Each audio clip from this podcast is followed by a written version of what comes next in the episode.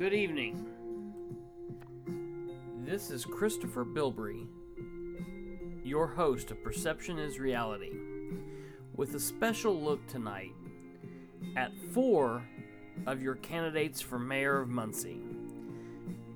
The candidates we're going to be looking at tonight are four Democrats and how they interact together on a single stage answering questions put together by the Ball State College Democrats. Tonight, Tuesday, April 9th, 2019, four of the nine candidates for mayor, all Democrats, participated in a forum put on by Ball State University and the college Democrats. I sat down with three of the four candidates in the last couple weeks. I want to take a look at how they interact, how they carry on on stage and in front of a larger audience. And I want us to be able to look at that and compare and contrast how they acted tonight compared to how they acted in their one on one interviews when they sit down with me. Now, over the next couple days, maybe the next week, I'm going to do my best to get the Republicans in the same situation so we can take a look at them. But tonight we'll be looking at Democrat candidates Andrew Dale, David Smith, Saul Riley, and yes, Terry Bailey was on stage tonight. Now, she did not sit down with me. However, she did speak on stage tonight. And be careful to take a close listen to what she has to say during her answers. I think it's going to be extremely interesting, and I ask you to take this journey with me as we listen to them during the Ball State University produced Candidates Forum that was held earlier tonight. Thank you for joining me, and we'll get into it now. So, Mr. Dale, introduction. All right. Well, good evening. I want to thank uh, the BSU Democrats. I want to thank Chad for moderating. Uh, you know, we don't have many of these opportunities. We've had forums, but we don't typically get debates. Uh, and so I welcome that. I know uh, others here welcome that opportunity as well. Um, that needs to be said. Uh, I'm running for mayor because over the last several years, I've heard concerns about our community. Uh, I've heard concerns about uh, the lack of progress, moving towards larger vision, larger plans. I've heard people very concerned uh, about some of the ethical concerns that have come from our city government. Um, but I've heard a lot of concerns about just the ability to commune together and to move forward. And that is very disconcerting to me. And I'm all about larger plans, bigger visions, and thinking about Muncie many, many years out and planning. Um, I'm concerned with the fact that 50% of people own their homes in this community when the state average is 70%. Uh, that's a significant decrease. I'm concerned with the fact that since 2007, the Great Recession, that the standard of living for most people in this country and most people in this state uh, have benefited from a 12% standard of living increase, while Muncie has suffered from a 7% decrease. That's a 19% gap in the quality of lives. Very concerned about that. Um, and again, I'm concerned about the lack of planning. Now, my great grandfather was mayor of Muncie in the 1930s. He fought the Ku Klux Klan. He was a newspaper individual. Um, he fought corruption, municipal corruption. Um, and uh, my great uncle was his controller, and eventually in the 1950s was also the mayor of Muncie as well. And his name was Lester Holloway. I think you could say that uh, altruism, serving, is in our blood. And I think the type of service is servant leadership, which I think is very important when it comes to leadership styles. In the 1990s, I was community development director for the city of Muncie under David Dominick and Dan Canan. Uh, I then went out to York, Pennsylvania, and was the community affairs director as well as the director of economic development for four years under the Charlie Robertson administration. Um, uh, we have a lot to be thankful for in this community, but we have a lot of concerns. We have serious issues that we need to climb out of. And it's going to not take five, ten years, but we're looking at a 20, 40 year proposition to get Muncie where it should be. So I'm all about planning. uh, and I'm all about the future for our children's children. Um, my campaign uh, uh, theme is turning the page together, and our platform is based on accountable leadership, thriving neighborhoods, and economic growth. Thank you. Thank you, Mr. Mr. Smith. Thank you. My name is David Smith. Thank you for inviting me out tonight. And I'm just going to come out and just say who I am. I'm Dave. I don't write a speech. I don't go by, I just come and talk to you from the heart, and that's me. I was born and raised here in Muncie. Uh, graduated Northside High School, attended Indiana Wesleyan University, graduated there. And for my career, I spent 20 years with the Indiana State Police Department. On the Indiana State Police Department, I specialized in political, political corruption investigations, insurance fraud investigations, bank fraud investigations, and security investments investigations. And I'm just going to come right to the point here. Our main issue here in Muncie is the corruption. We cannot do anything as a city until we take the corruption head on. We can't grow jobs. We can't fix your potholes. We can't do anything because the corruption has it all choked off. And that's just a fact. It's not a perception. It's been proven. The FBI's been here. We have a man in jail right now that stole $1.2 million of your tax money. So let's face it, let's stop turning our heads.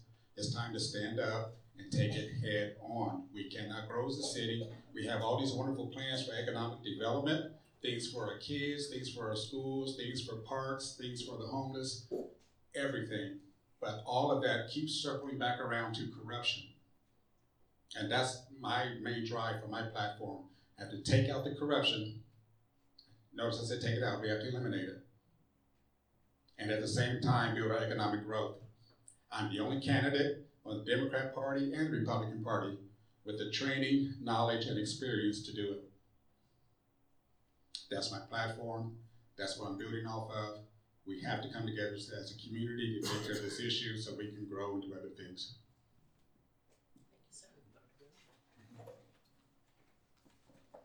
Good evening, Dr. Chad, Ball State students and staff and community members. I am Terry Whitt Bailey, and I also am running for mayor for the city of Muncie. And this is probably the opportunity or the time to share a little bit about myself because there will be other questions later that will be more specific. Uh, my first job out of graduate school was right here at Ball State University.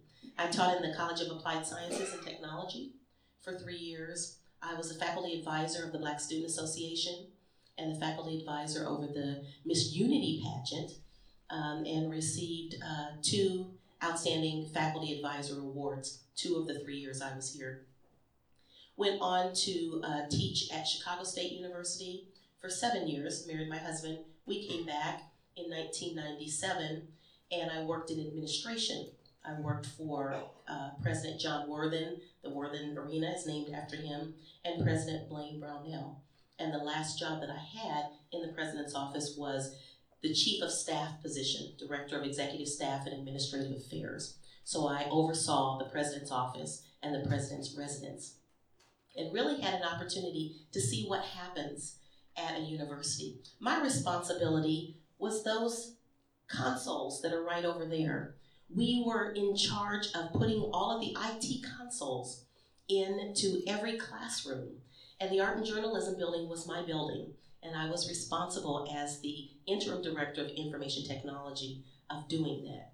So I've had a lot of experience at Ball State, and most of you here are connected to Ball State University, and I appreciate you being here this evening.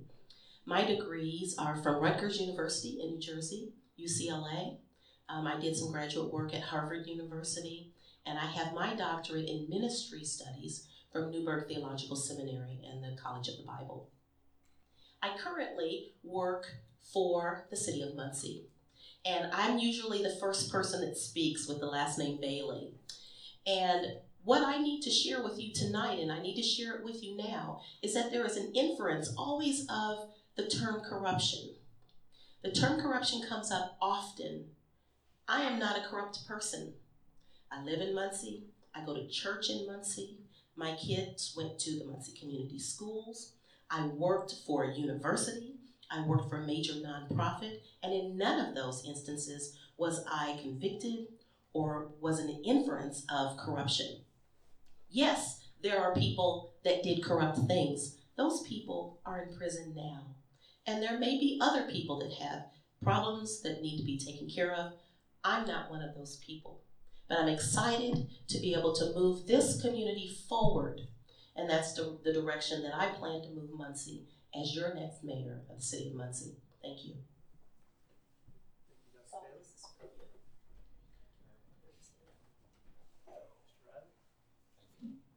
Thank you, and thank you for inviting me tonight. Uh, I'm Saul Riley, and I too am also running for mayor. Uh, otherwise, we wouldn't be here. um, but one of the main issues that Muncie has is trust. The people don't trust the government anymore.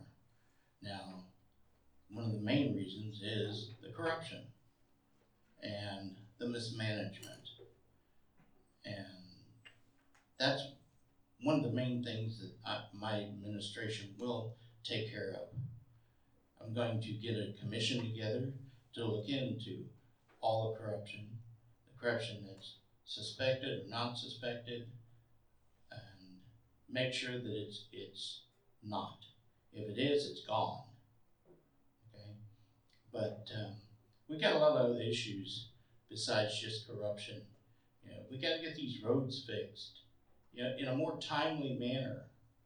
I mean, taking a year to do it, no. It usually gets done around election time. If you notice, that's what they're out there working on now. You see a lot of different uh, places um, being worked. We also need a treatment center here in Muncie to um, help the addicts and um, help the families of the addicts. And that will also help with our problem with the jail and our problem with the homeless, because a lot of our homeless out there are addicts. But, um,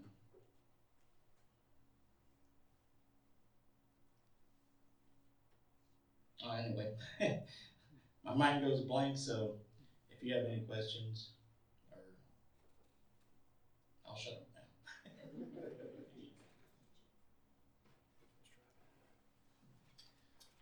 All right, the first question, thirty second rebuttal after, after all the questions, as opposed to the thirty minutes I tried to invoke. Um, first question will go to Mr. Smith, we'll go down to my left, everyone else is right, and then come back to Mr. Dale, and, and we'll proceed in that manner. So the first question is about infrastructure. Um, there is some questions about, um, infrastructure in Muncie, and, you know, as mayor of Muncie, what are some of the things that you could do to, to improve infrastructure um, in Muncie, especially the potholes um, that have been discussed? Of course, now it's a, beautiful spring so hopefully, spring day, so hopefully, you know, that will that will cease to be a problem at least for a little while. But anyway, so infrastructure. Infrastructure potholes. I don't know a street in Muncie that doesn't have potholes. Can anyone here name one for me? Yeah. That doesn't have some kind of a pothole? Washington Street, because they're working on that. Okay. But there might be a few, but we have a lot of potholes here in Muncie. Uh, one thing I will look at is one is what is our, our budget, uh, that we can address this issue? And whatever we don't have, and naturally I would look for state and, uh, federal funds, um, that angle. Most importantly is, and I'm gonna keep coming back to this, the potholes and things like that, is our corruption issue. Just like the streets, we have the potholes. In government, we also have potholes. But in government, the potholes are called corruption. And that's where our money is stolen. And that's a given fact. We can chatter, laugh all we want to, but there's a man in jail right now for $1.2 million that he stole of your tax money. He stole 1.2 million of your tax money. Now that one two, 1.2 million could have gone to take care of the potholes and infrastructure, but it didn't. So that's why it's so critical. We have to take the corruption on head on. And I'm, when I speak of corruption, I'm talking about a machine. Corruption is a machine, it's not an individual. It's a machine and it's a three-part machine. There's three different steps for a check to be issued for any kind of payment throughout the city. It's a machine. So I'm taking on the machine of corruption, not an individual. Okay? Thank you. Bailey? Thank you. I'll answer the question about infrastructure. Um, I had an opportunity to meet with some gentlemen from the street department, and they were able to share with me, you know, what it is that they deal with each and every day. Um, dealing with the uh, weather and how the temperature goes up and down in, in the in the state of Indiana, or I should say in the Midwest, and how when the, the temperature gets colder, things expand and they contract and potholes are produced. However, we had a discussion about what that mix entails and could it be the wrong formula? Uh, we know that there's a difference between cold mix and that the hot mix machine is turned on on a certain date, but in Indianapolis it's turned on on a different date. And there are other states that are doing other things differently. Just next door in the state of Illinois, where I'm from originally, the roads don't look like the roads in the state of Indiana.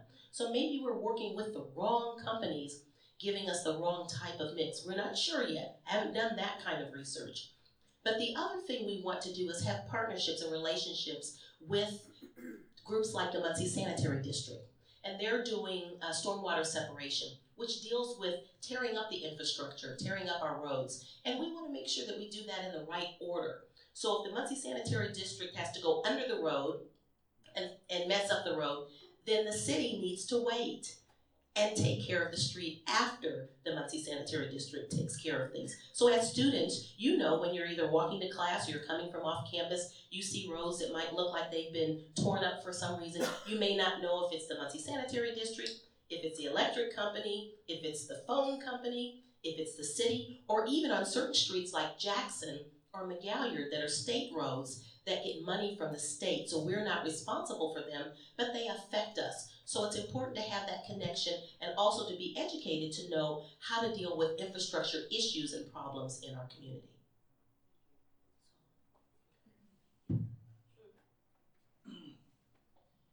Well, I know all of you's been out there on these roads and it's like going across country. On some of them, Jackson's one of them. There's no sense in that. Okay? I'm sure that we can get uh, a lot better coverage on those roads and get them filled in a lot faster. There's other materials that can fill in those potholes, harden quicker, and be done with it. And I believe that uh, if we look into those materials, we'll be able to find a lot better way to fix our roads. Thank you.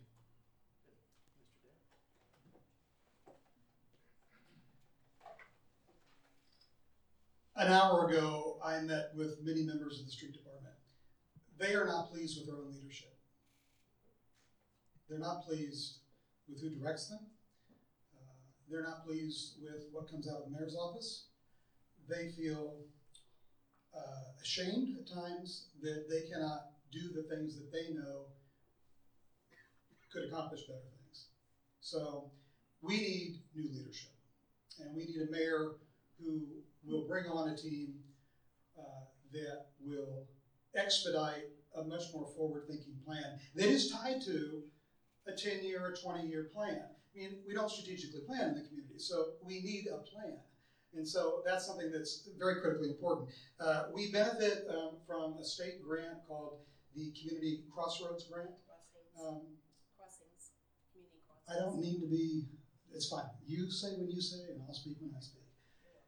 We generally ask for about a million dollars of matching funds a year. It's a 75 25% grant. We need to consistently apply for those funds and consistently use them. But they need to be tied to, again, a long range plan for our community, which is very critical. And we need to advocate at the state level for better policies. Cities like Muncie are getting screwed. Tax caps, legislative policies, laws by the state legislature that, um, that benefit suburban sprawl and, and benefit rural areas. Cities are where the investment have been for decades, and we need to continue to advocate that cities receive the benefit of tax dollars from the state. Um, again, I want to go back to leadership. I don't think anything can supplant better leadership. And I think what I heard today, about an hour ago, an hour and a half ago, was that they know that they can be led better, and they know that they have ideas. I think you heard the same thing that are not being heard. Thank you. Good. Mr. Smith, 30 seconds uh, rebuttal. I don't have anything to add. Okay. Dr. Bailey, rebuttal, 30 seconds. Um, I don't have a rebuttal, but I do have an apology to Mr. Dale for interrupting him. Mr. Mr. Riley, Ro- thirty second rebuttal, to anything? Okay, I, I really don't have a rebuttal. Thank you very much. Mr. Dale, anything, thirty seconds to to add? Nothing to add. All right. Let's go ahead and start into our second question. And Dr. Bailey, yep, you, you, it it ended up in the right place. Good. So the next question is um, about the South Side. So currently, the, the South Side has um, one grocery store, and there's accessibility issues with that, especially for citizens on the South Side who don't have a car. Um, so as mayor, what could any of you do to encourage uh, growth, in, including you know grocery stores on the South Side? Yes, um, we've heard for many years, um, many years, that our South Side has been neglected. Many years. Now, as Ball State students, you may not know that, um, but as a person who doesn't live on the South Side, I've heard that. And so there was a group that was created um, when I was at the Walker Theater uh, called the Muncie Action Plan. And there was a group of individuals that wanted to bring everyone together all throughout our community to learn about what the community needed. And it was very intentional that they took the time to interact with people on all sides of our community. And what we were finding was that we were missing, still missing the people from the South Side. Was it their fault? Not at all. It was our fault it was our fault for putting together all of the rules and saying, you come to us. We'll learn when you come to Minnetrista and get information from us. So, what we are learning is that many times when we need to interact with people or work with people, we need to go to them. And so, those are things that as mayor, I would be doing. I would be going to them. There was a young lady who came to my office, and I shared this in another panel that we had. Um, and she said, I want to do something in my neighborhood. Can you tell me what is my neighborhood association? I said, Well, let's go to the map on the wall. And she showed me the street that she lived on, and she happened to live in the South Side. And her energy and her passion for her area says to me, We need to move forward with her, and we already have. We've planned a meeting to come together with a group of people to talk about some of the things that they are interested in, the things that they are passionate about, the things that worry them, the things that bother them. The grocery stores are things that are important, not just on the south side. There are other sides of town where we have food deserts. There are other sides of town that don't have the type of economic growth that we need to have. And he just gave me the X. My time is up. Mr. Riley. Thank you, thank you very much. Actually, we have two grocery stores on the south side. We have Aldi's and we have Walmart, and that's it. We, we have no other grocery stores there. We do have uh, Dollar Generals and, and things like that, but we need another larger grocery store, and we need other businesses back there too. Um, I need people to be going to those stores instead of always going up to McGalliard. And um, we need more restaurants on the south end. We need the people to visit those uh, businesses also. And we need to go to the neighborhood associations and see what else that um, we can do and what I as mayor can do to help that part of the community grow, as well as the other parts of the community too. I'm not just talking about South Side, I'm talking about all of Muncie. Thank you.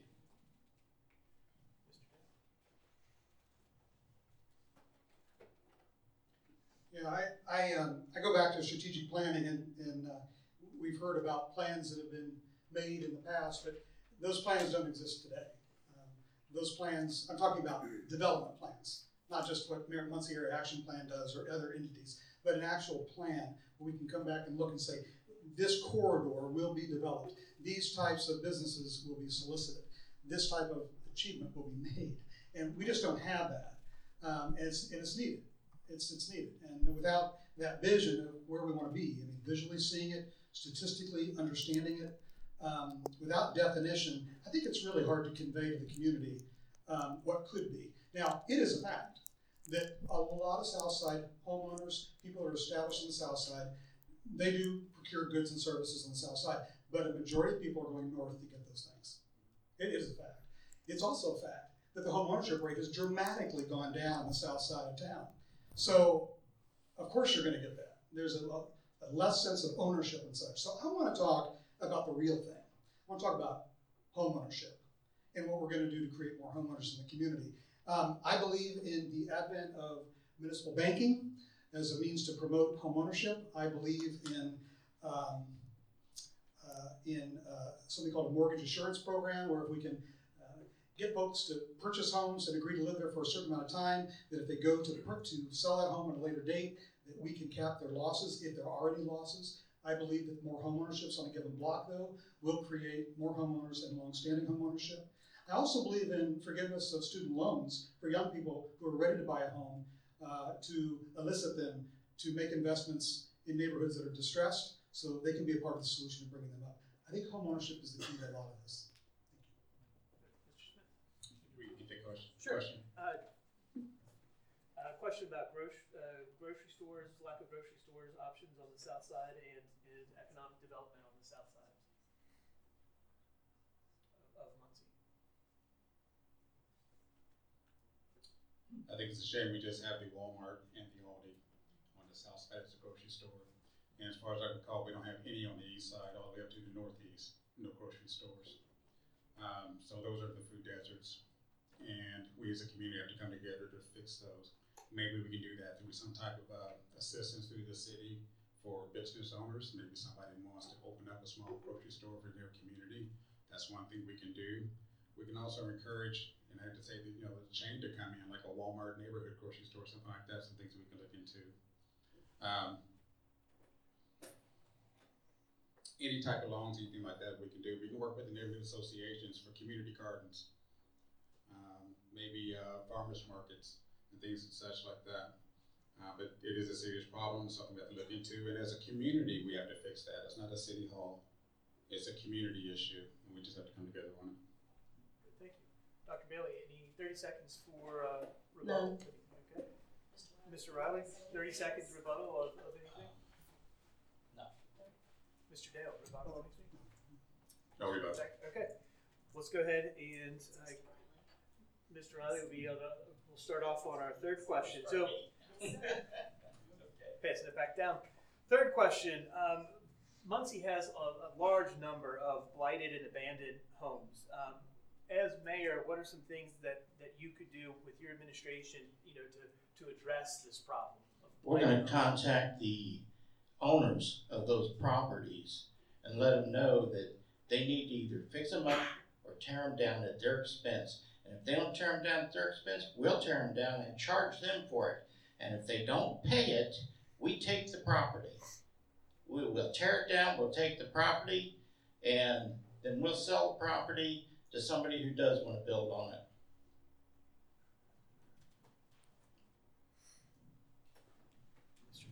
Mr. This is very difficult. If any of us chose to build a home in, in Muncie, Indiana right now, um, and went to try to sell that home five years from now, we would lose our shorts.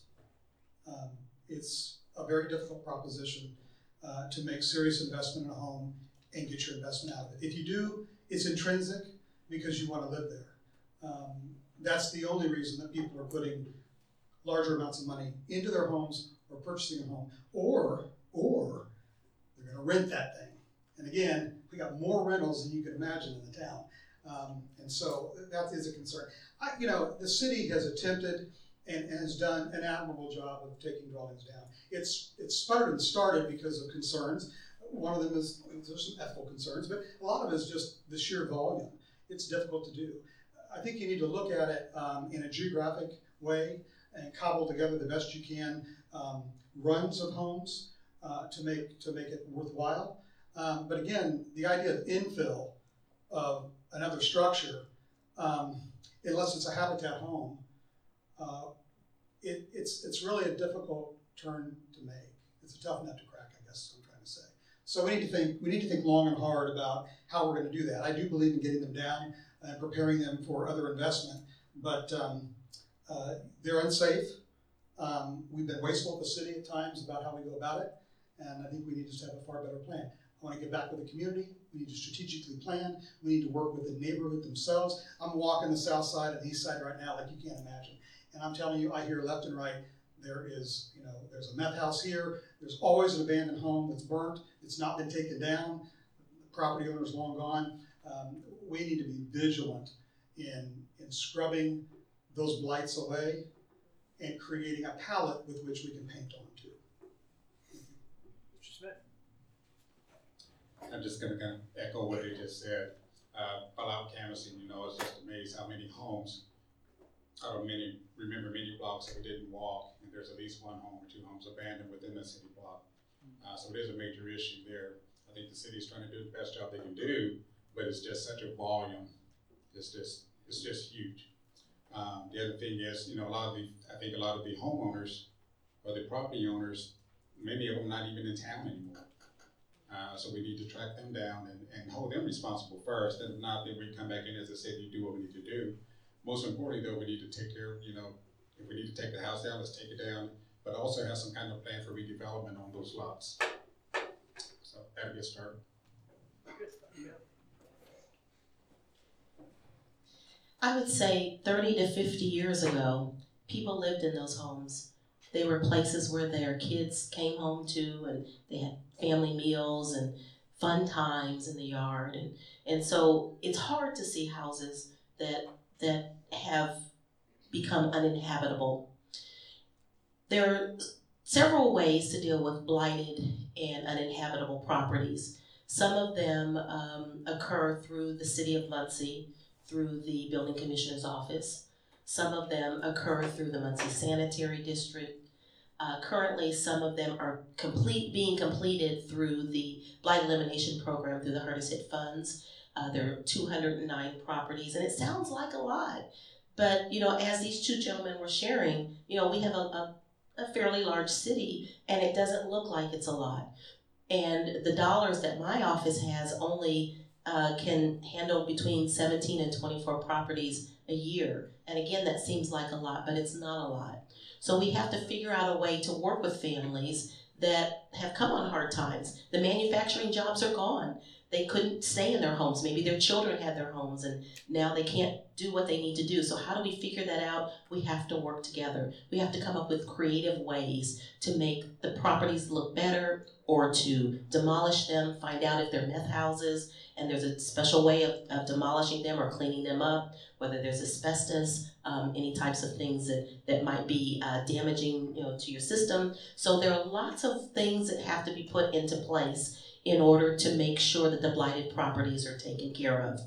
Um, we wish that we could do more at this current time. We do the best that we can with the dollars that we're allowed to spend on that. Mr. Riley, 30 seconds for rebuttal. Yeah, Habitat for Humanity is a very good um, program, and um, using the ha- not just the habitat in the community, but also the habitat here at Ball State, helping to fix up those houses. Some of them can be repaired. Some of them just need to be torn down. Mr. Daly, a rebuttal. A rebuttal to anything I've heard? Yes. No. Mr. Smith, rebuttal of any kind? Dr. Bailey, any rebuttal back to you? All right, we'll go back to uh, Mr. Daly. We'll start off again. Um, there is concern in the public about corruption at City Hall. Um, what can you do, or what can any of you do as mayor to uh, make sure that your administration addresses corruption and operates ethically? Sure.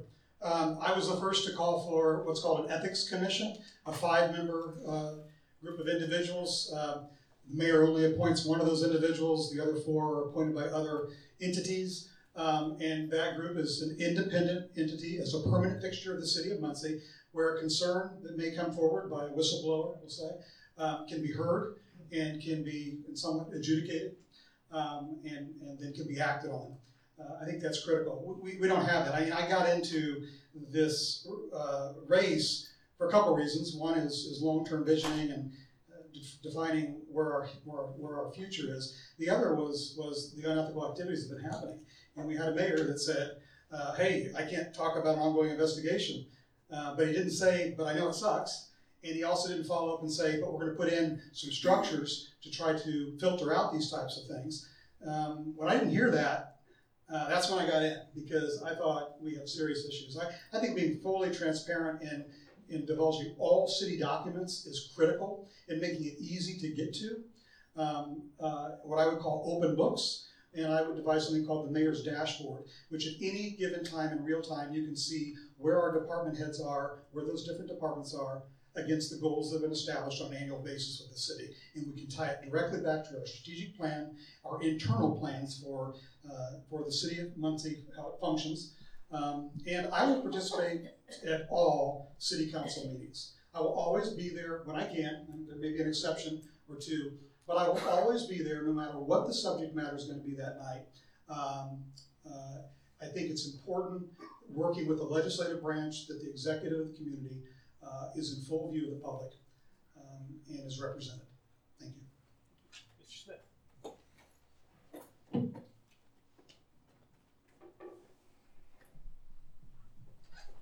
Uh, thank you very much. I think I give you my background as far as my training and things like that, with the Special Investigations Unit. One thing you need to understand is corruption is a machine. It's a three-part machine. It's not an individual. Not one person can do it. It's a three-part machine. Somebody has to submit an invoice to be paid. The invoice then has to go to a second person for approval. Then it goes to another person for the check to be issued. That's for every purchase, every bill that the city, county, or the state um, issues. So it's a machine, it's not a person. Corruption is a machine. Now, the machine is made up of people in key positions so that the machine can, can continue to operate. That's the issue. That's the machine. Now, one thing you need to keep in mind is this machine that's been operational and the people that's operating the machine, they don't step foot in City Hall. The masterminds behind this, they don't come into City Hall, but they control it. I know that. I know where to go look for the parts. I know how the machine is oiled. I know how the machine operates. But most importantly, I know how to take the machine apart because that's what I've been trained to do, and that's what I've done for the state of Indiana. That's my specialty. That's what makes me different than every other candidate on the Democratic and Republican ticket. Our main issue in Muncie is the corruption. And I know I keep saying that, but we just got the question about it, so I must not be wrong. What do you guys think? Our major issue is corruption. Education and jobs and all those are important. But until we deal with the corruption head on, our jobs and everything else, our grocery stores, our potholes, our tax base, nothing can happen until we take on the uh, corruption. Nothing. Nothing. So that is my goal for number one. At the same time, build our economic development. But we have to take out the corruption first. And when I'm talking about the corruption, I'm talking about the city hall, and I'm also talking about the operations outside the city hall. Thank you. Dr. Bailey. I have to say that I appreciate the comments that Mr. Dale made. I agree with him one hundred percent about what he um, envisions for the community, so thank you for that. Um, I also have to say that I'm not a machine, I'm a woman, and I appreciate uh, your comments, Mr. Smith. Um, I can tell you what I do in my office. We follow the guidelines of the U.S. Department of, House, of Housing and Urban Development. We have guidelines that are federal. We call them federal regs. And if we don't follow those guidelines, then we have problems. We can't do what we're supposed to do. We have a three-part system already in place that we put in place in 2014, and it was approved by our state office, our field office, and also at the federal level, where the person who is requesting dollars sends a, sends a request into our office. A staff person also signs off of it, off on it. Then it comes to me. I sign off on it. Then it goes to the controller's office. They sign off on it. So there are four people that are looking at a document before anything even gets paid. It's also important for us to have our policies and procedures handbooks in place because HUD looks at them. They want to make sure that the new rule or the newest rule is in place, not only in place, but that we are following it. So as mayor, I understand how to follow those policies and procedures to make sure that we get the job done. But I agree with Mr. Dale that there are some things that we probably need to put in place to make sure that people are following them. They're there. We've got to follow them. And we've got to make our city work better. that's how we move forward. Thank you, Mr. Riley.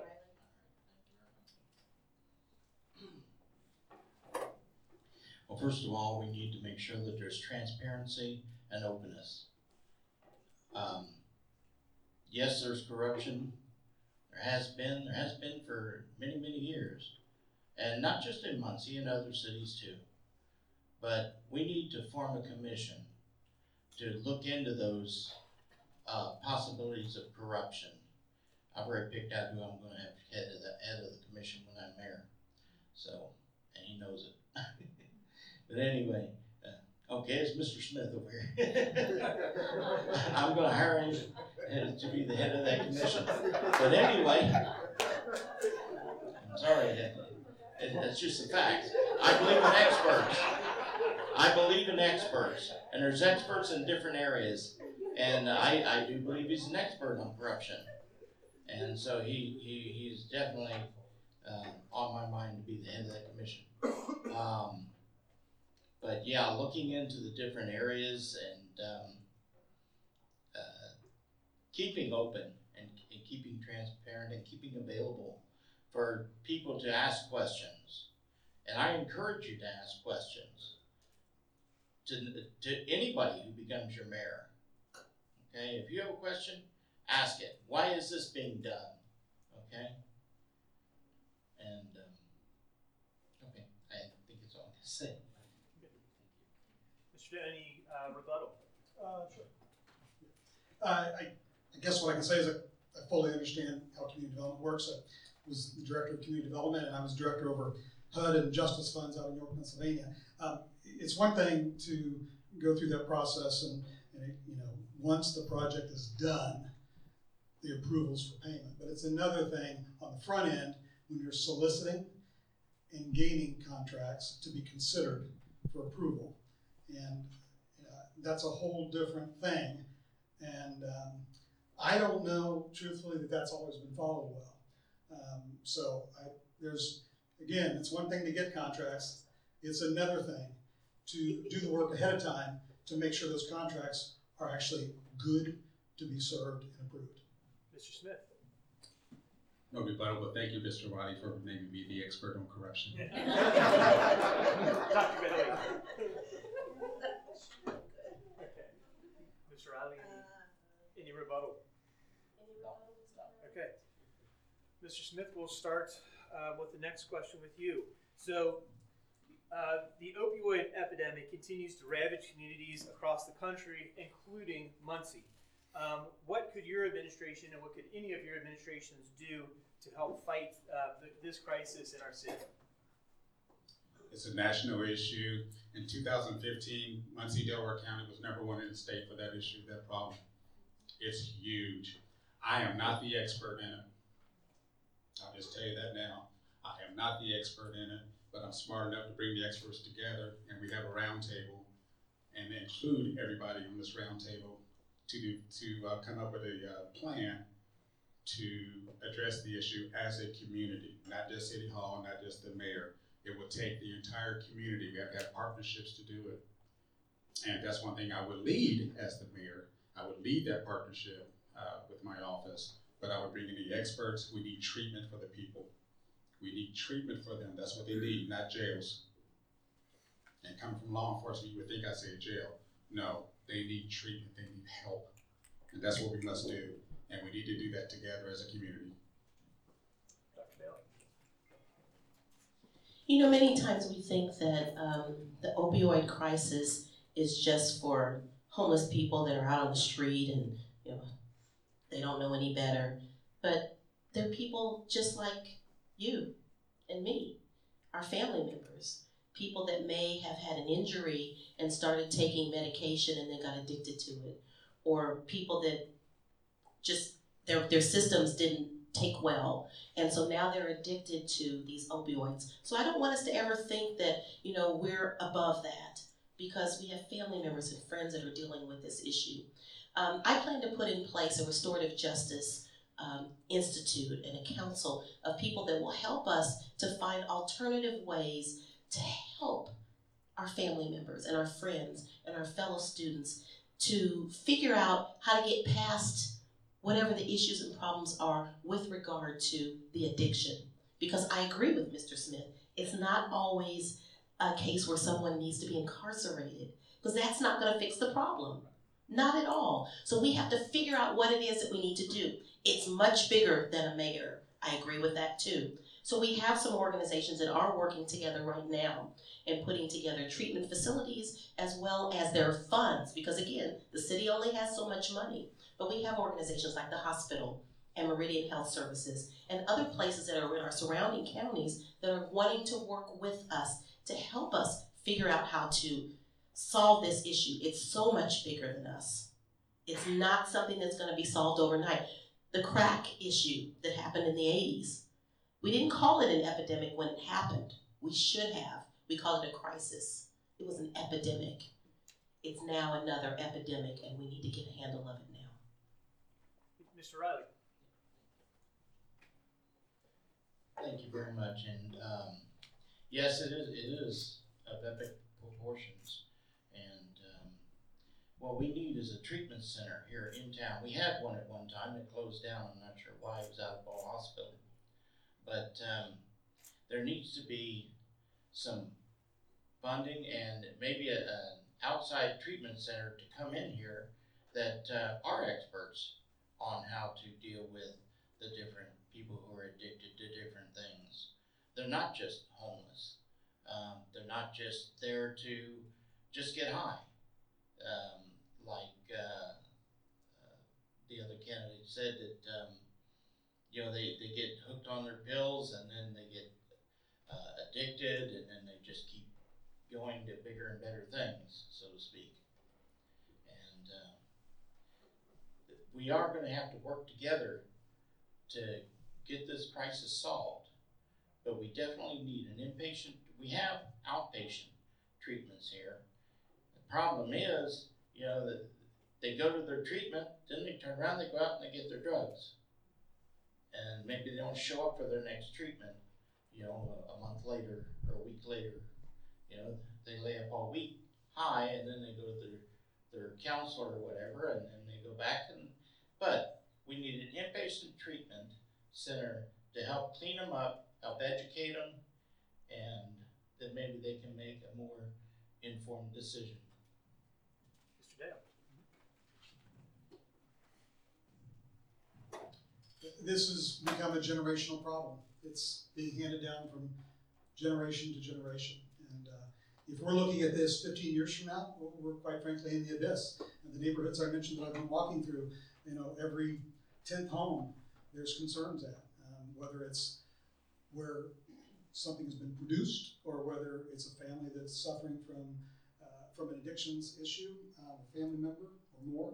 So I do think that it needs to be handled on a regional level uh, because the network is wide um, and it needs to be looked at, I think, regionally.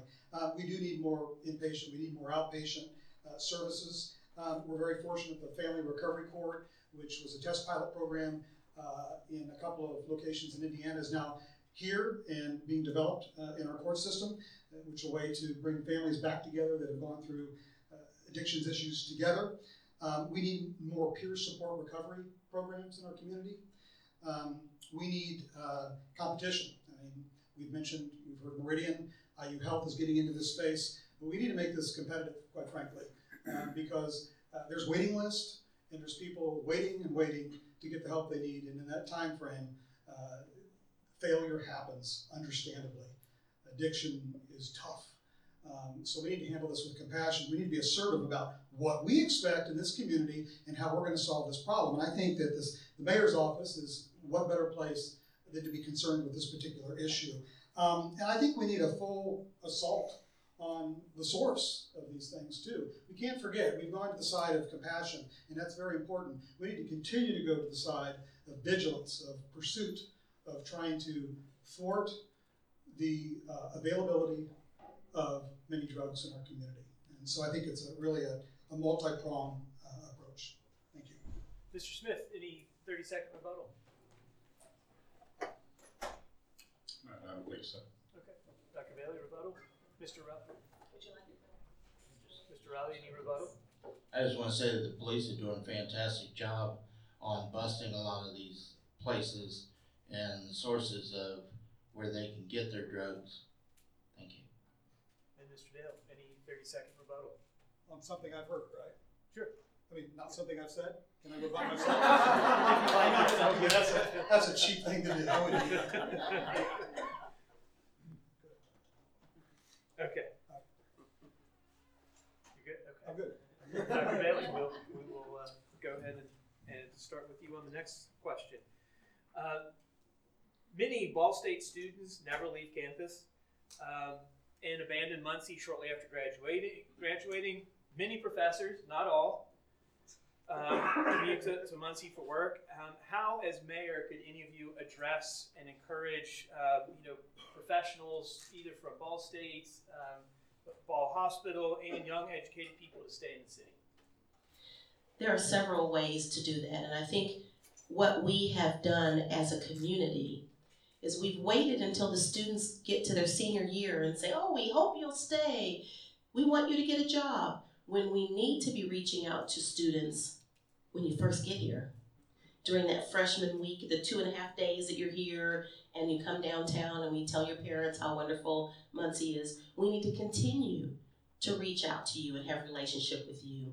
Um, when I was advisor over the Voice of Triumph Choir, we would have opportunities for the students to come to our house and and interact. I also was the advisor over um, the college ministry, and we had 60 students that we would have Bible study with on Friday night, and we would interact with the students. And so they felt like they had a relationship with people that lived in the community because why would you want to stay in a community that you didn't have a relationship with people? And so that was one of the ways that, that I would say is have the relationship. Same thing with faculty. When I first came to Ball State University in 1988, I was assigned a mentor. His name was Yakov Eden. I still am friends with him. He took me everywhere. He made me feel welcome. He, he helped me to understand the ins and outs of college life for a faculty member. So I wanted to be connected to the university. I wanted to stay in the community. So we have to figure out ways to keep people here. Now that's the that's the soft skill part. The other part is finding the right housing. Just this last week, um, an ordinance was an ordinance failed that was trying to bring market rate housing for professionals to live here in our town. Yes, there were there were house there was housing that was about thirteen hundred dollars a month. I can't afford thirteen hundred dollars a month, but there are some people that work at the hospital or work uh, at here at the university that could afford to live in housing that um, is that much per month. So we need to find ways to have the right kind of housing for people who will want to live here, to have the right kinds of oops, the right kinds of shopping too. Sorry, I went over my time. Mr. Riley, go ahead. I'm sorry. Go ahead, I'm sorry. Oh, okay.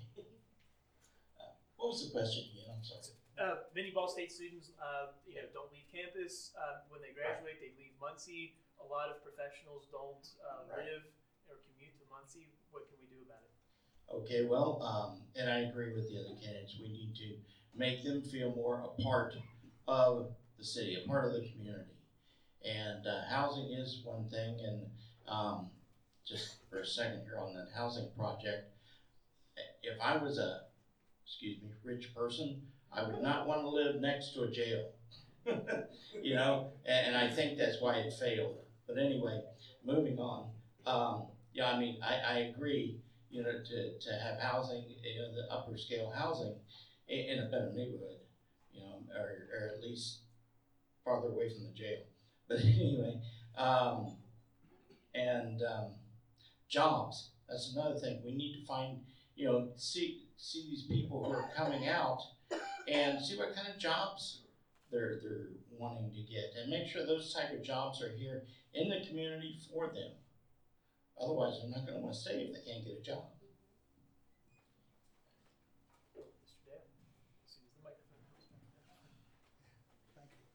I think it's natural that students that go to a school in a community tend to leave. I, I mean, they're, they're, they've served a, a- a number of years somewhere, and, and it does happen. uh, you want to attract as many as you can uh, to live in your community. We ought to be about that, but I, don't think it's necessarily a bad thing. Um, but I do think there think that there are some things that we could do, and I think having an economic plan that recognizes what the new economy truly is is critical because students that are here at Ball State, and quite frankly, students that are uh, getting vocational training at Ivy Tech, are primed for what's called the fourth sector, which is far more high tech, medical oriented. Um, it's it's many of the skill sets of, of marketing, technologies um, that anybody can do in most any venue in this universe. But we need to drive towards that in our economic plan of attracting those types of moderate to smaller sized businesses in entrepreneurship and catching people when you can. And I agree that ongoing relationship while students are here is absolutely critical. Um, I do think that homeownership is a part of this um, uh, and attracting. I think it's presumptuous to think that a college grad is going to be buying a home immediately. So we need to have a feeder system, uh, a natural uh, system uh, to progress uh, into homeownership. And I think we need to have an urban vibe here, which is far more robust than we have. Uh, but I will say this the people of Muncie are absolutely extraordinary. And I think when, when students meet people in this community, they, they do strike up relationships between them. And we're not lacking in the best people on the face of the earth.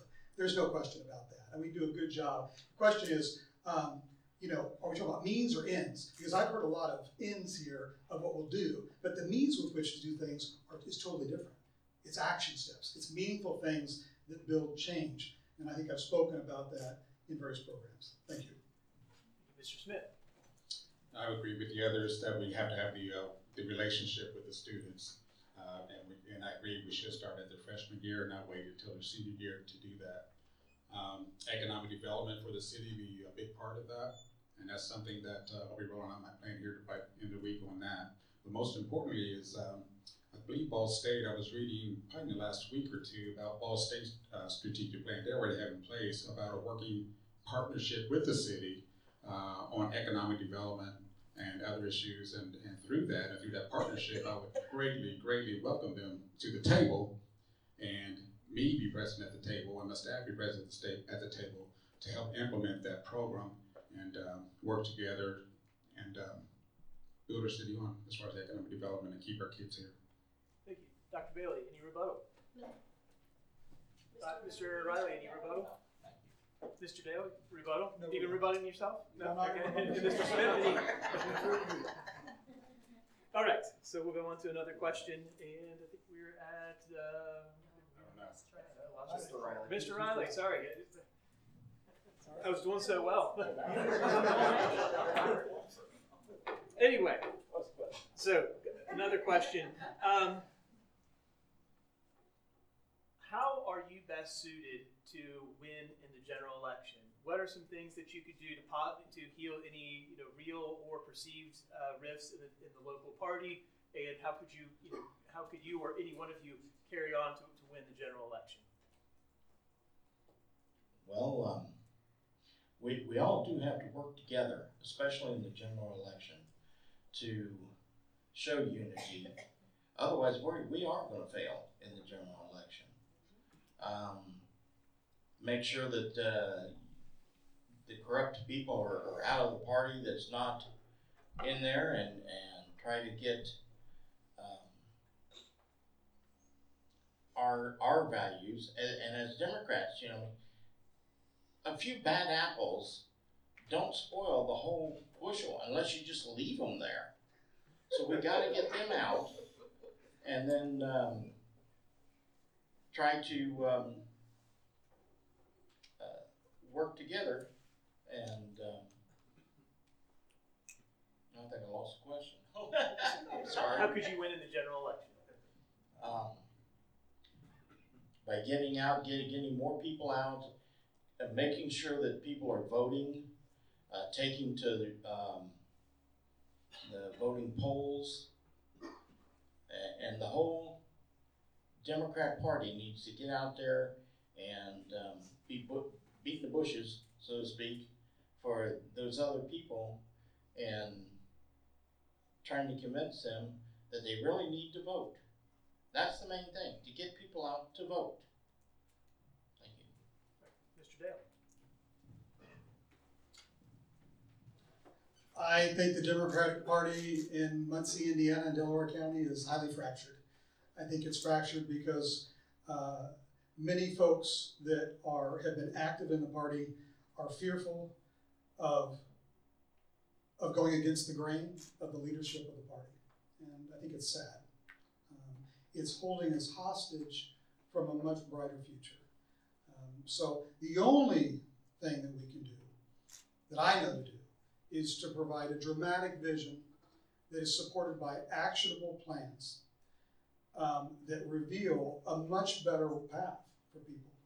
Um, and this, and, and, truthfully, uh, the Republicans don't suffer from apathy right now. They've got a lot of fervor. What they don't have is the numbers um, in the city of Muncie right now. Um, but uh, if things continue to go the way they go, and pretty sour, even in the next couple of months, um, that could change. So we need to remember why we're Democrats. We need to remember that we believe in good urban planning. We believe in stemming population loss. That we believe in taking the calculated risks that we need to take in order to, again, achieve our best future. And we need to be mindful, again, of what that North Star is and the fact that we're doing this for our children's children because we're a hole right now and it's deep. I can win the general election. We have a plan for neighborhoods, we've got a plan for economic development with sound, and we've got a plan for being highly ethical. And, uh, you know, I'm not here to turn the table over and all the pieces to fall on the floor. Um, the vast majority uh, have to agree with what someone said that many, many people, their hearts are in the right place. But I wonder if their guts are in the right place. You know, I wonder if they're ready to go against the grain and follow the light to a much better path and get behind something that's actionable, an actual platform. Thank you. Mr. Smith?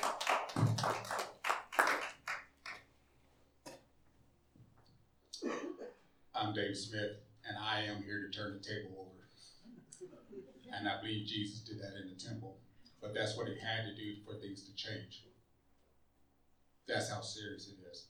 Now, as, a, as our party, we have to come together. And that is the plan until we turn that table over. I think that's what it's going to take to bring us back as a party.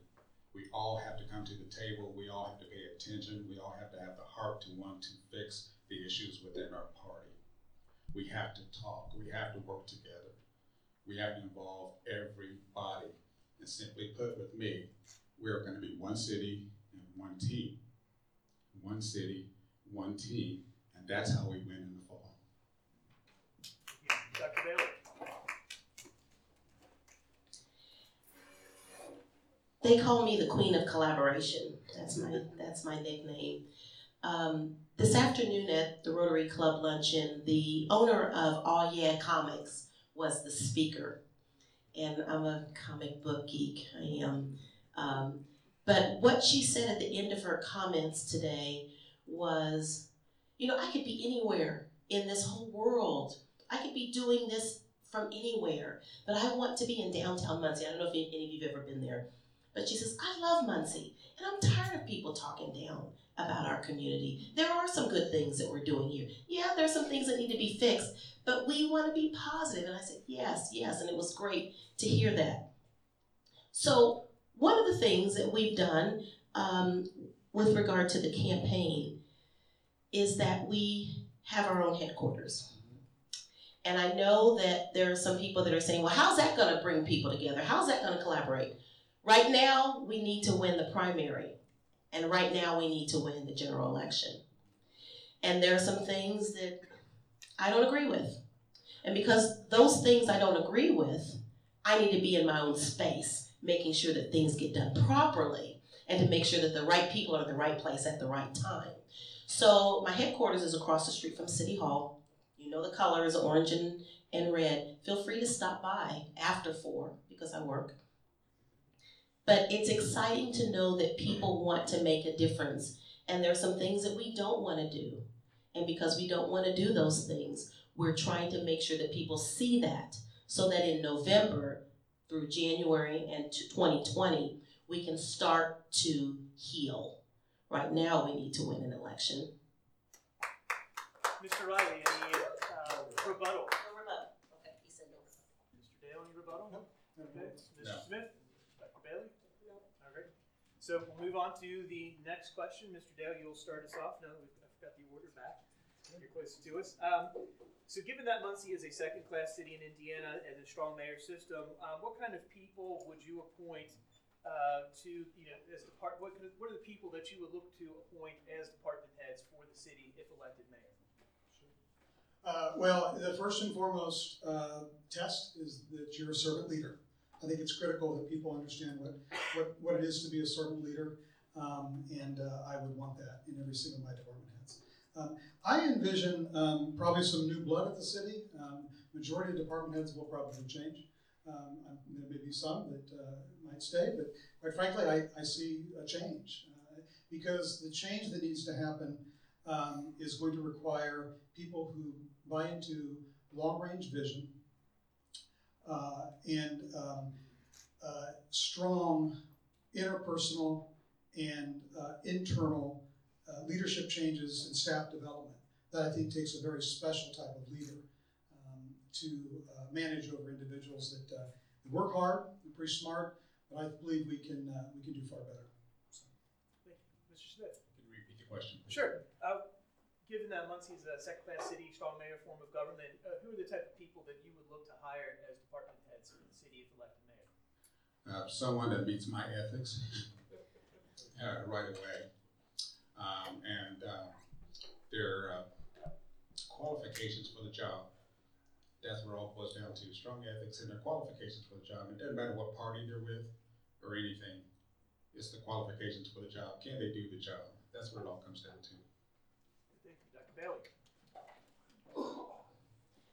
Once again, I agree with Mr. Dale. Um, people know that um, when I'm elected, uh, all department heads will be required to submit their resignation and apply for a position. So if there, if we have new people, there will be new people.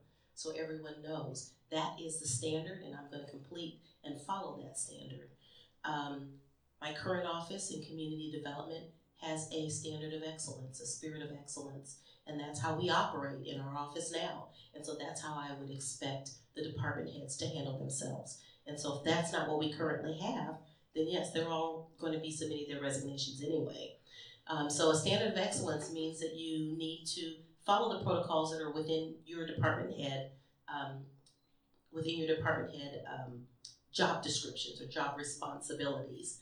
And then the other duties as assigned, all department heads, even the mayor, other duties as assigned are always things that are going to be necessary to make sure that you get the job done. Um, there are staff members that are um, union AFSCME staff members that obviously do not submit their resignations that have been there for long periods of time. There are policies and policies and procedures that they need to be following. Some of them aren't following those policies and procedures. In my office, they are, but some of the off- other offices they are not. We want to have a standard of excellence in the entire building, not just with department heads. Mr. Riley? Excellence, and that is the word, excellence. Uh, go along with that is experts. And I will be um, looking for those people who are not just qualified, but highly qualified. And those people who I think I can trust. And that's who I will be surrounding myself with and with the department heads to be able to get the job done. Mr. Dale? I think I started, right? Was it? I think I Oh, started. you did start. I, did start. Can I add something if others can add yes, 30 something? seconds or Yeah. rebuttal. Well, it, well, yeah. Uh, I, I would first and foremost hire an HR director that's absolutely highly competent at what that individual does. I think that that position is very important. Uh, I would uh, create a new position uh, called the ethics officer for the city. And the ethics officer would report to nobody, but would work in, in unison with the HR department to a high degree. Um, and I think that the uh, bringing back the deputy mayor's position is very important. I think that uh, you know there's a lot to do, and I think that the deputy mayor um, could, could do a number of things that would be advantageous. Thank you. Mr. Smith, any rebuttal? Uh, I would just agree there again with the deputy mayor's position. We have to have that back. Uh, the only other thing I would probably add would be very strong um, standard operation procedures, rules and regulations, they all have to be followed. Thank you. Dr. Bailey, any rebuttal? Not really a rebuttal. Yeah. Um, I currently do most of the, the activities and work that a deputy mayor current, would currently do without the pay. Um, there is also an ethics commission that is in place now under the Human Rights Commission. Um, and so that Human Rights Commission has a group of individuals that are community people. I don't know a lot about it, but I do know that there is one in place. Thank you. Mr. Riley, any, thirty seconds. All right, Dr. Bailey, the last question will go to you. Um, what is the one thing you would want people to say about Muncie uh, when your time as mayor is over, if elected mayor? I feel so much better about my community. That's what I want people to say. I feel so much better about my community. I love inviting people to visit my community. I love coming to visit my son or daughter at Ball State University. There's so many other things, great things that are happening. They're not talking about corruption anymore. Those are the kinds of things that I want people to say after my term as mayor that she was available, she was approachable. I have her cell phone number. She came to my house. She had dinner with me. She held her she, her door was always open to me. And those are the kinds of things that I currently do now. So being accessible, being available, um, that's very important to me. Accessible to everyone. Many of you know that my husband is in a wheelchair and we have to have accessibility in other ways. You know, sometimes we talk about, you know, having students be accessible, but the, having the accessibility to City Hall and throughout our community, we want to make sure that people say, I'm so glad that I still live in Muncie. It's a better place now. Thank you. Mr. Riley. And the question was, what was the one thing? One, one thing that you would want people to say about Muncie, if elected mayor, what they would say after your, your term is over. It's come a long way from where it was. It's come a long way, and it's a lot better, it's a lot nicer place to be, and it's a place where I would like to bring my kids and settle down. That's what I think I would like for people to say. Thank you. Mr. Dale. I think the one thing that I'd like to be said is that I advocated and helped to bring forward a more participatory democracy as opposed to strictly a representational form of democracy.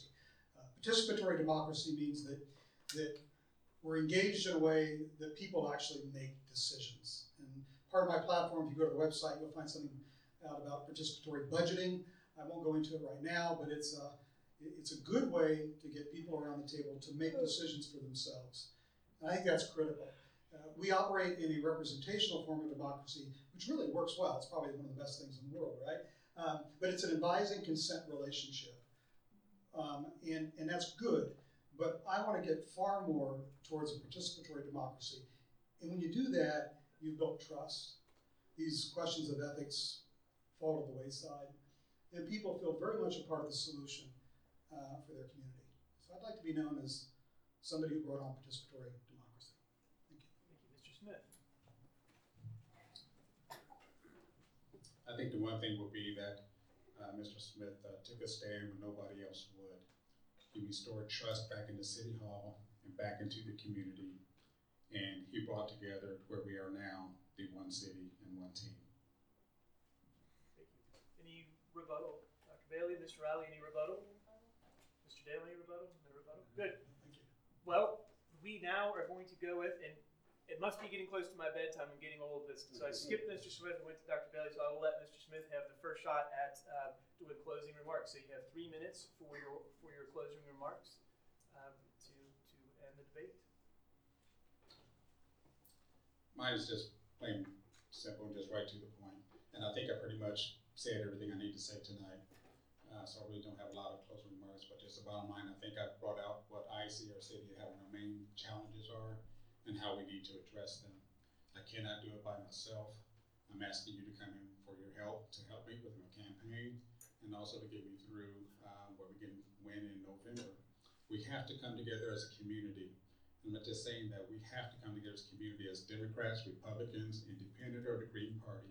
All that stuff has to go to the side because it's not important. What's important is that we come together as a community, address our issues as a community, and we, we just work together as a community. Family, community, one team, one, one city, one team, one city, one team.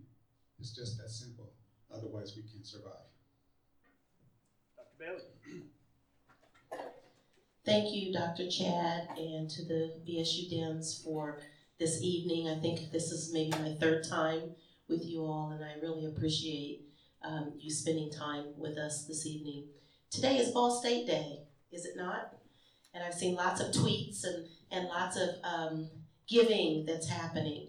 And yes, we want to make sure that, that we give our dollars to the university, but we need to give our time and sometimes we forget as a city how we should be connecting ourselves to the university.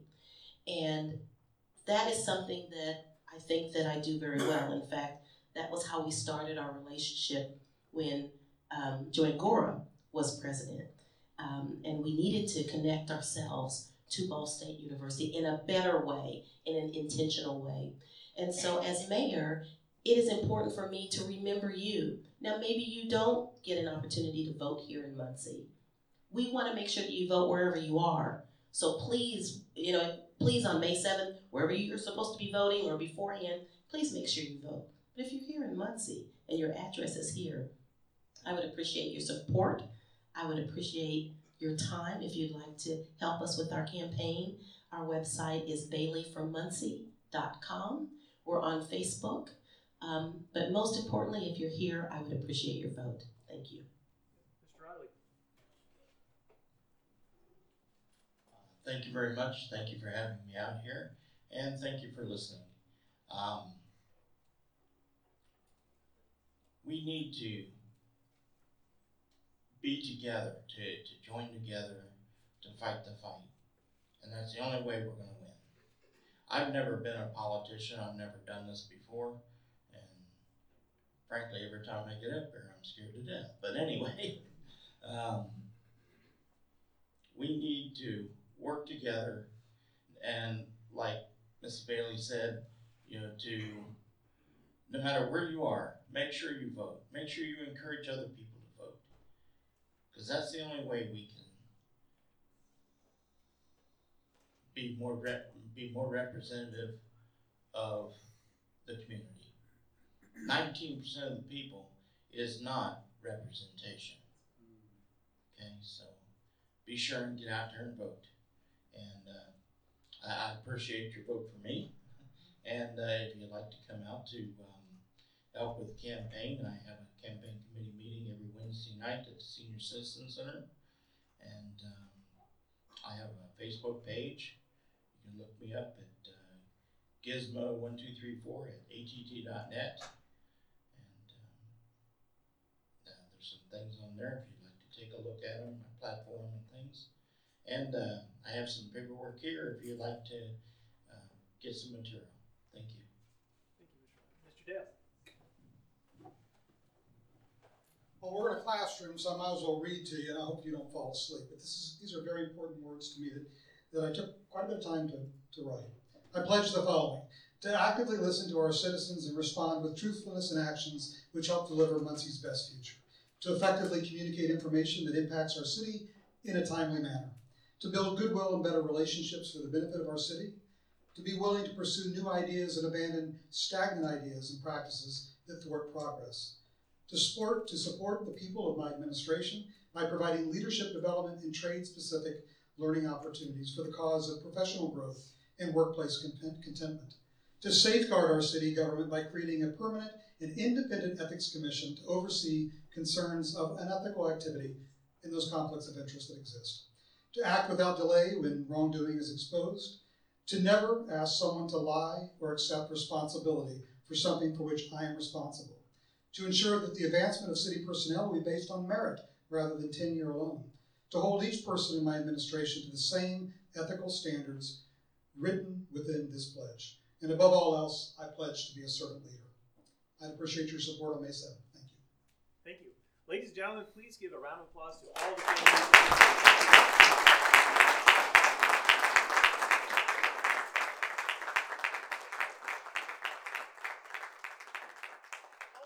All right, folks, there you have it. There were your Muncie City mayoral candidates of the Democrat persuasion all on a stage duking it out in a candidates forum put on by Ball State University and the Ball State University College Democrats. I say that they all did a fantastic job. They were all very well received. However, I believe that we're starting to see a couple of frontrunners emerge in candidates Andrew Dale and Terry Bailey. I will absolutely tell you that I believe that we're going to see kind of an explosive campaign as the campaign season kind of ticks down over the course of the next month between Andrew Dale and Terry Bailey. And you could hear some of that kind of on stage tonight. I think it was interesting to hear what each candidate had to say. I think it was interesting to hear how a lot of what they said is information that we heard during our one on one interviews. I think it was very interesting to hear what Terry Bailey had to say, and I believe that a couple things that she said might put her in the hot seat, and it might make sense, for, give a reason more, I guess, as to why she didn't want to sit down one on one with yours truly and talk for you all to hear. Thank you for joining us this evening. As I said at the beginning, I'm going to do everything that I can to attend an event where the Republicans are on stage so we can kind of compare and contrast what they had to say versus what they said in the one on one interviews, as well as compare and contrast them to what the Democrats said in this event. Thank you all very, very, very much for listening. Uh, again, early voting is underway, so you don't need a reason, you don't need an excuse. You show up at the Delaware County building, it's on the first floor. You go in with your ID, and it should take you less than 10 minutes. Please, however you do it, early or on the day or absentee, make sure that you do vote. And uh, here coming up real soon, I'll be giving you my Democrat pick and my Republican pick for the mayoral candidates.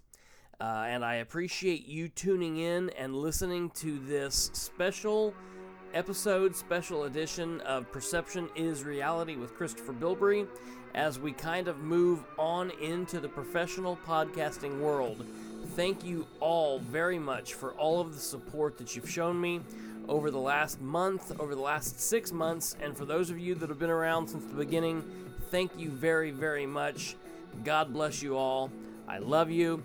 If you need to get some information to me, if you want to tell me I'm right, if you want to tell me I'm wrong, you can do so by hitting me up on Facebook, Christopher H. Bilbrey on Facebook. You can also email me at khbilbrey at gmail.com or you can call or text me, as always, at 765 546 9796. Thank you very much. God bless. And until next time, this has been Perception is Reality with Christopher Bilbrey. And we'll see you next time.